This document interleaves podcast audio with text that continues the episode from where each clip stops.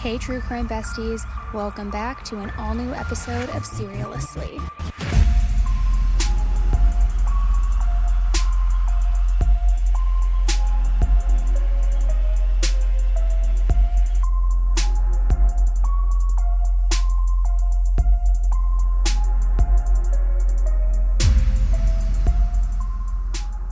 Hey, everybody, welcome back to another episode of Headline Highlights over on Serialously. It's me, Annie Elise, your true crime bestie, here to break down all things true crime for you. Now, let me just preface today's episode of Headline Highlights. It's like the mecca of headline highlights. I like I hate to use the word banger, but I feel like that's what it is because there is so much to talk about, guys. We've got new cases that are crazy. We've got updates to existing cases, so much so that as I was keeping tabs on everything I wanted to talk about this week, I kind of, on a lot of them, was like, wow, should I just do a full episode, a dedicated episode, or a dedicated video over on my YouTube channel? But there's a lot to talk about. We're going to discuss a new update related to the Alicia Navarro case an eye drop murder trial, Alexis Avila, who was that teen who literally chucked her baby in a dumpster, because there's an update there, which I never thought I would say, considering she was sentenced to prison earlier this year, but of course. Disgusting teachers accused of sex crimes against their students, and two ongoing manhunts. Like I said, we have got a lot to talk about. So let's really just kind of get right into it. I want to start with the eyedrop murder trial. This week, a trial involving a 39 year old woman from Wisconsin named Jessie Kurczewski starts. She is charged with the alleged murder of her affluent acquaintance through the use of eyedrops. Yes, Visine, that stuff that like gets the red out, you know? So jury selection started on Monday, and this trial is expected to last for five weeks.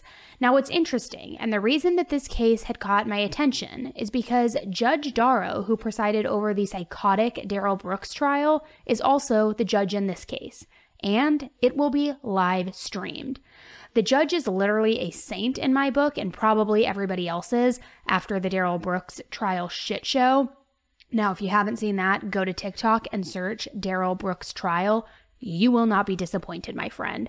YouTube has clips as well, but it was like the Wild Wild West, a huge circus. So, this girl, Jessie, is being charged for murder and murdered them using eye drops. The charges stemmed from inconsistent versions of how Jesse's friend died. Initially, she described finding her friend Lynn Hernan, who was 62 years old, lifeless and not breathing in a recliner chair when Jesse then called 911. This all back on October 3rd, 2018. Well, when police arrived, Lynn was discovered dead with a significant amount of crushed medicine on her torso and also a plate beside her, also containing a substantial amount of what seemed to be pulverized medication. This a direct quote, and also in the criminal complaint.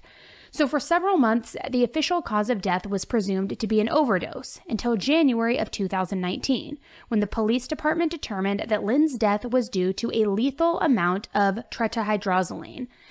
Now, tetrahydrozoline is the ingredient that is found in eye drops. This revelation led to a murder investigation, and Jessie was arrested on June 4th, 2021. She faces charges including first degree intentional homicide, as well as multiple theft charges. And the reason the finger was eventually pointed at her was because once she was told about the toxicology reports, she explained that Lynn was known for having large amounts of eye drops and purchased them in bulk, kind of offering up an explanation of why they may have found a lot of eye drops at Lynn's home. And the crushed pills? Well, Jesse had an explanation for that too. According to the criminal complaint, and I quote, Jesse suggested that Lynn might have orchestrated her own suicide using the crushed pills because Jesse herself did not. Jesse then asserted that Lynn had been attempting suicide by mixing Visine with vodka, also by experimenting with various doses in water bottles or vodka, which would make her extremely ill. But then, Jesse's story changed once again. This time she said that Lynn's death was similar to an assisted suicide. Jesse claimed that she and Lynn had a heated argument lasting an hour prior to Jesse leaving the house that morning. Eventually, she handed Lynn a water bottle containing six bottles of Visine, and she said it was her choice to drink it. Initially, in pretrial motions, it seemed that Jesse's defense was going to argue the assisted suicide defense, even though that is not an actual defense to murder, but more so as to a justification for why she did what she did. However, then prosecutors brought new evidence to light, suggesting that an assisted suicide is absolutely not what happened here, and that Jesse was after Lynn's money all along. According to Law and Crime, the prosecution claims that Jesse's expenditures noticeably increased when she started associating more with Lynn. They assert that this uptick in spending was facilitated by Jesse transferring over $100,000 from Lynn's funds into her own account. The complaint alleges that Jesse swindled Lynn out of a total of $290,000. Well, that's like the rounded version. It's to be exact, $290,210.06, and also apparently had control over her estate. Law enforcement also contends that Jesse has a history of attempted fraud and struggles with gambling, suggesting that her alleged financial misdeeds might be reflective of an addictive behavior, a compulsion that she couldn't resist acting upon. So, crazy trial alert. And I guess what is so baffling to me is that I had no idea that Visine was actually deadly. Maybe that's just me. I remember the scene in Wedding Crashers where they're trying to make hot ass Bradley Cooper sick, so they squirt the Visine or their eye drops into the drink and it makes him ill and he's like throwing up all night. I didn't know that it was actually deadly. But I guess when I start to think about it, it does make sense. If it's in a high amount of volume and a large dose, I suppose if it could make you that sick, uh, the right dose could be deadly. But that's what I remembered it from. I didn't know that people actually used it for murder or for assisted suicide, allegedly. So now switching over to Alicia Navarro. A new update relating to Alicia Navarro, who was just 14 years old when she disappeared, has now come to light. Shockingly, four years later, a now 18 year old Alicia had walked into the police station and asked to get her name taken off of the missing persons list. It was very odd because she had been missing for years. And then she just walked in casually saying, Hey, I'm 18. I want my name removed from the list. So I covered this case over on my YouTube channel and I will link that video in the description. But the whole thing was a very sketchy start to finish. And a lot of people were looking at her 36 year old boyfriend, who she was apparently living with at this time, as a major predator. But until now, that was all speculation given the circumstances of harboring a 14 year old child. Well, now, this boyfriend, Edmund Davis, has been officially charged with two felony counts of sexual abuse of children, resulting from child sexual abuse material found on his cell phone. So Edmund was arrested on Monday afternoon this week, and according to court documents, the material was allegedly found on a cell phone that he tossed into a garbage can during a police search of his home back on July 26th. When police went to his home on July 26th, according to court documents, Alicia stated that no one was present at the apartment but her. But officers observed Edmund in the kitchen behind Alicia. Edmund was seen throwing a cell phone into the trash can and placing items on top of the said phone. Now, here's where it gets ultra fucking disgusting. Sorry, excuse my cussing. But when investigators viewed the contents of it, they found more than 80 images of boys and girls being sexually abused, some of them under the age of five. Talk about a freaking predator creep. Now, according to documents, some were photos of infants, toddlers, and prepubescent children, at least one of whom was in bondage gear. There were also a multitude of pictures found that are computer generated or animated content showing apparent children being sexualized. Edmund Davis has not been charged regarding Alicia's disappearance, but he is being held in the Hill County Detention Center on $1 million bond as of Tuesday. If convicted, he faces up to life in prison, which honestly, good fucking riddance. Like, go. I hope you never get out of prison. I hope you rot in a jail cell. God only knows what happened during the four years that Alicia was missing, and she will surely have a lifetime of trauma and healing ahead of her. It's honestly just so devastating, and I can't imagine what she and her family must be going through. And I think back to that video of the FaceTime she did with an officer where she was saying that she was okay and that nobody hurt her, but you could tell that something was deeply wrong. Again, this case was sketchy from the jump, and I break it down more over in that video on YouTube. So if it's piquing your interest, definitely go and watch that. But My initial instinct when I had heard all of this, she had disappeared. She left a note behind, though, so she wasn't abducted. But then she walked into the police station at 18, simply saying, I want my name removed from the registry, but not saying, Hi, I've been missing for four years. To me, and I could totally be wrong because I'm not a psychiatrist, I'm not a psychologist, I'm not any of those things. But to me, it seemed as though this creep ass guy had preyed on Alicia when she was 14 years old, met her on the internet, met her somewhere, did whatever, convinced her to run away, be with him, leave her house, and go be with him. At that point, he had his predator claws in her. I think that he either, you know, love bombed her, did whatever. Maybe he did hold her captive. Who knows? But it's been now a period of four years. It's my belief that she was in love with him or thought that she was in love with him, whether it was Stockholm syndrome or what. Then, at the age of 18, perhaps they were going to leave the state together. Perhaps they needed to do something to where she needed an ID. She needed identification, maybe even to get married so that he couldn't be charged in the future. Who knows?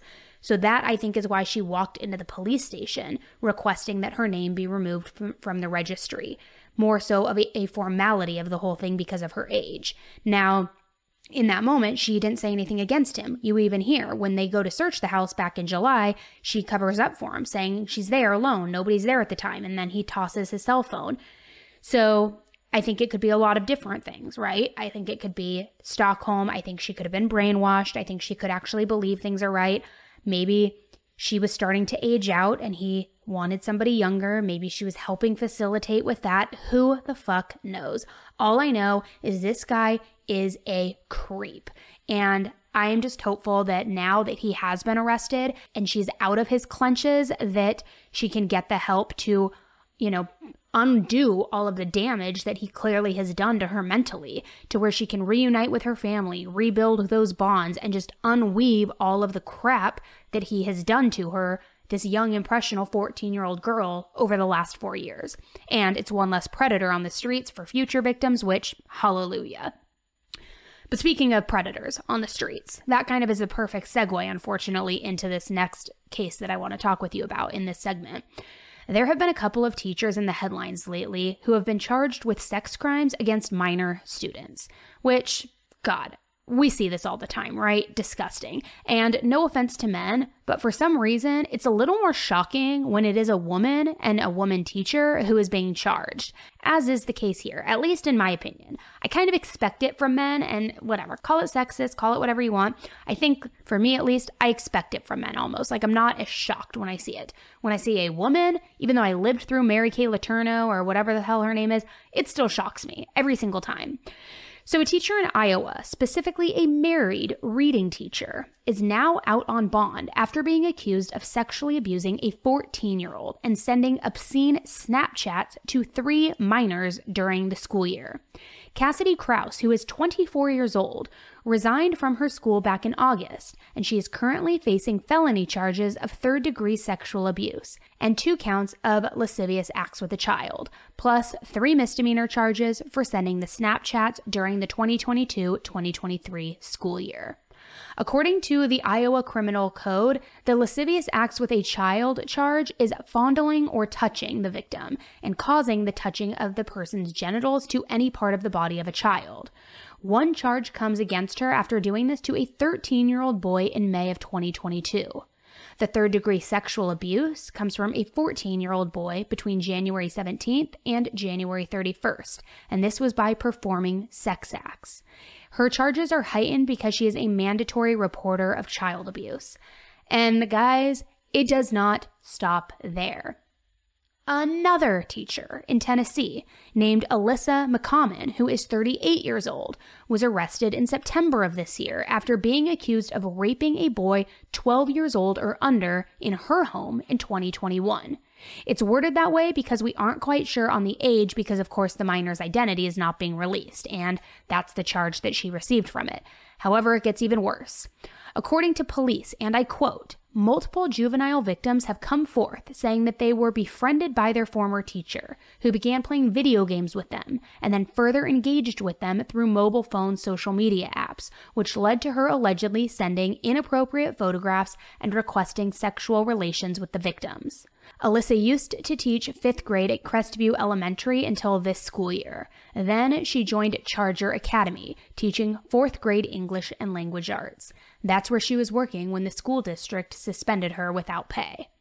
According to Law and Crime, Alissa allegedly admitted communicating inappropriately with the students. She posted a $25,000 bond to get out of jail.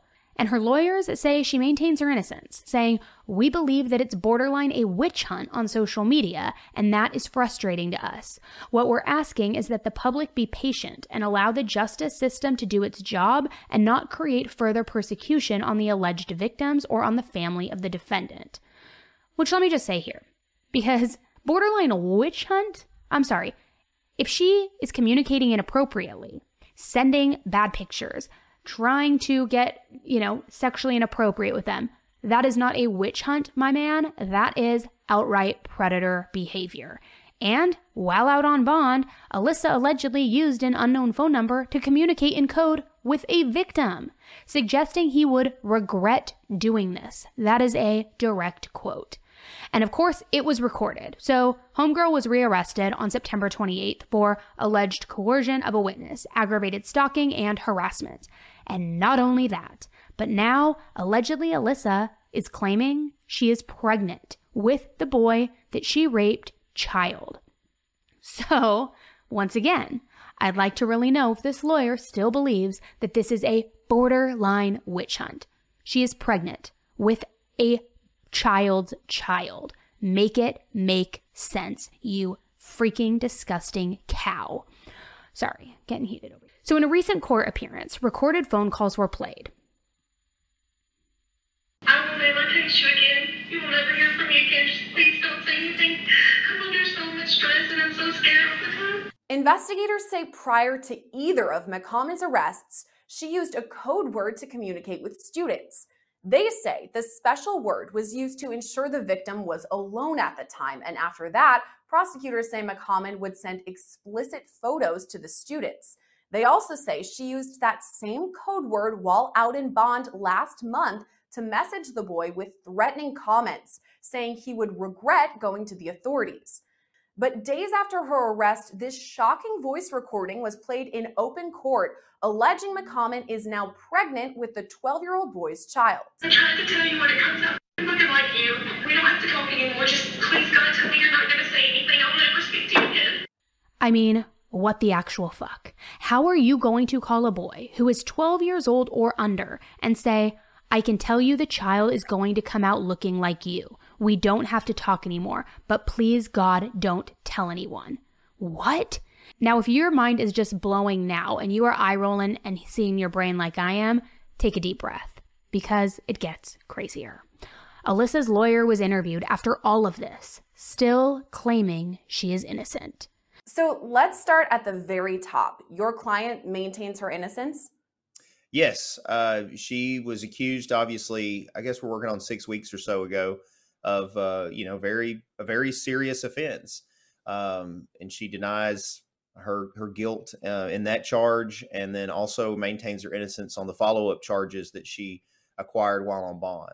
More developments continue to come. The most recent um, involves a voice recording that was played in court with an alleged bombshell, a pregnancy bombshell. What do you have to say about that recording?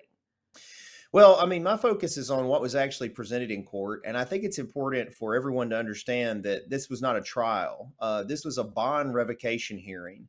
The judge only had to hear enough evidence, uh, in the judge's opinion, to rise to probable cause, which is a very low burden of proof, to decide whether she would uh, reinstate the original bond or set a new bond. Uh, and she felt there was at least enough probable cause to to hold Miss McCommon with no bond at the moment.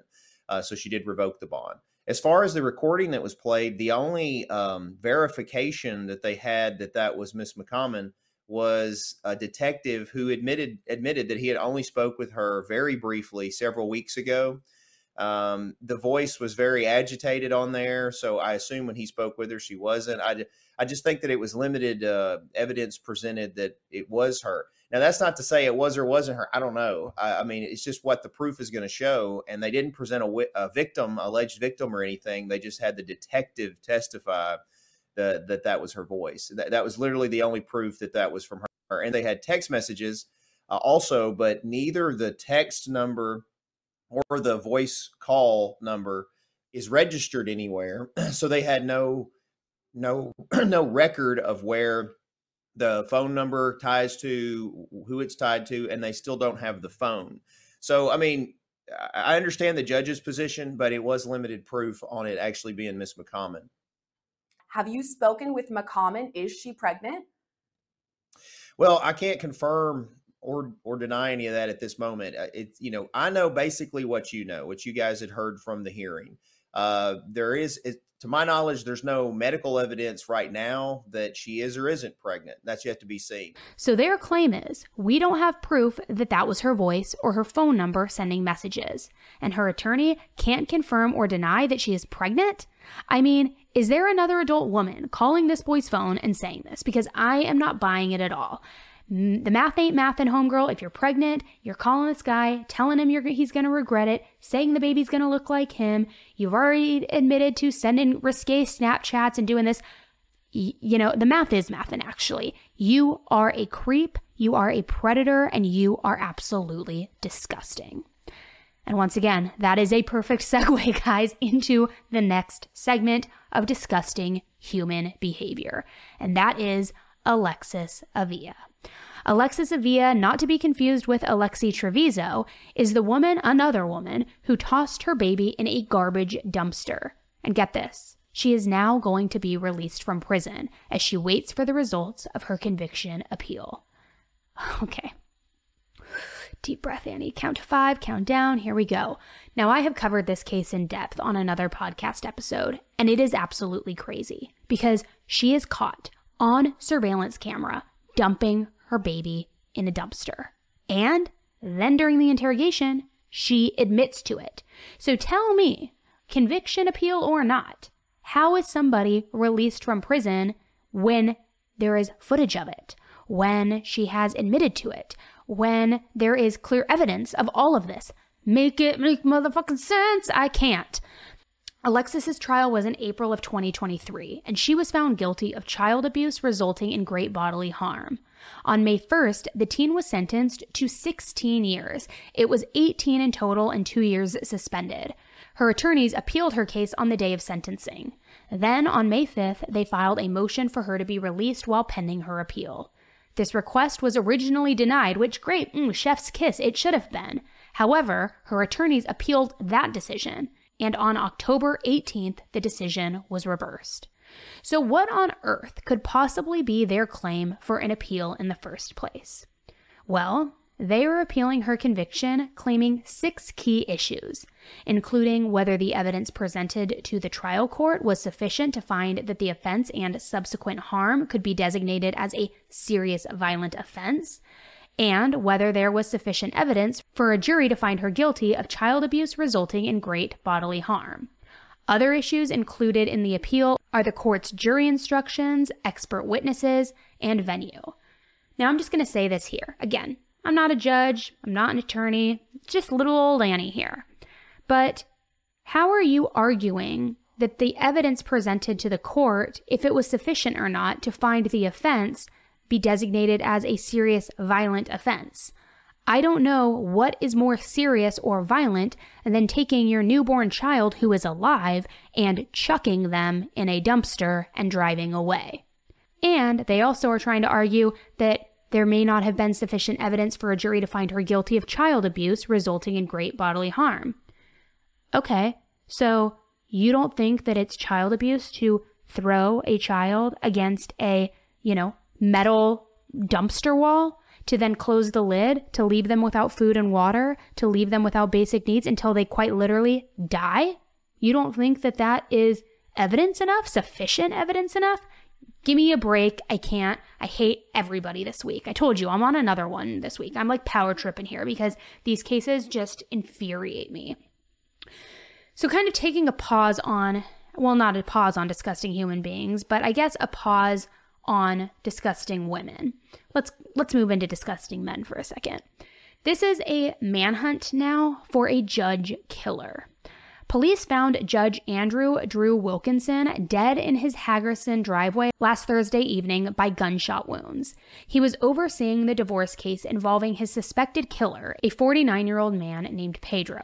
According to Fox, Pedro is an alleged child abuser who once stuffed a towel into the mouth of a crying baby, according to allegations made during a hearing just hours before the shooting.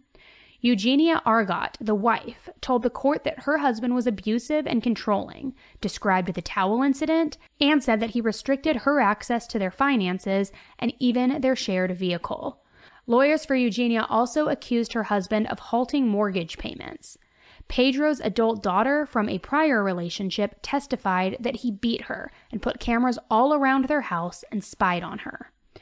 Judge Wilkinson said, and I quote, the manner in which Mr. Argote has isolated these children and mom over the past two years, I think that has gone on throughout the marriage, and it's shocking. I think he is abusive in multiple ways.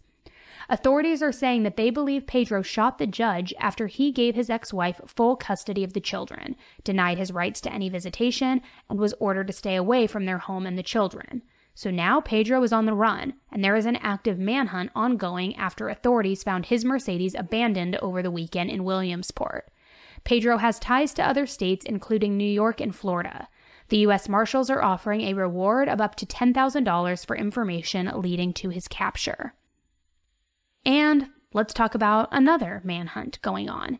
Investigators are searching for a 33 year old man that they allege shot and killed his wife in their home over the weekend because she wanted to move away with their four children.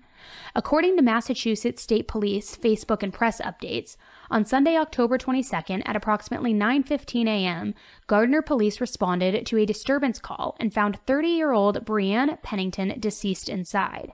District Attorney Joseph Early identified the suspect as Aaron Pennington, the husband, and said he was last known to be driving a white 2013 BMW 320. Aaron is considered armed and dangerous. Aaron works for defense contractor Raytheon as a senior supervisor for manufacturing and operations, and is also a U.S. Air Force veteran. Police went to the home after the couple's four children went to a neighbor's house for help. Allegedly, the children ran to their neighbor's house Sunday morning and were scared because they could not find their father and their mother was in her bedroom crying. When police went inside the home, they found Brianne in her bed with obvious signs of death from an apparent gunshot wound to the face. The children, who are two, five, seven, and nine years old, are now in DCF custody. On Tuesday, October 24th, the DA announced that a hunter found Aaron's BMW in the woods and said investigators are treating the situation like he is alive and would be somewhere in the woods.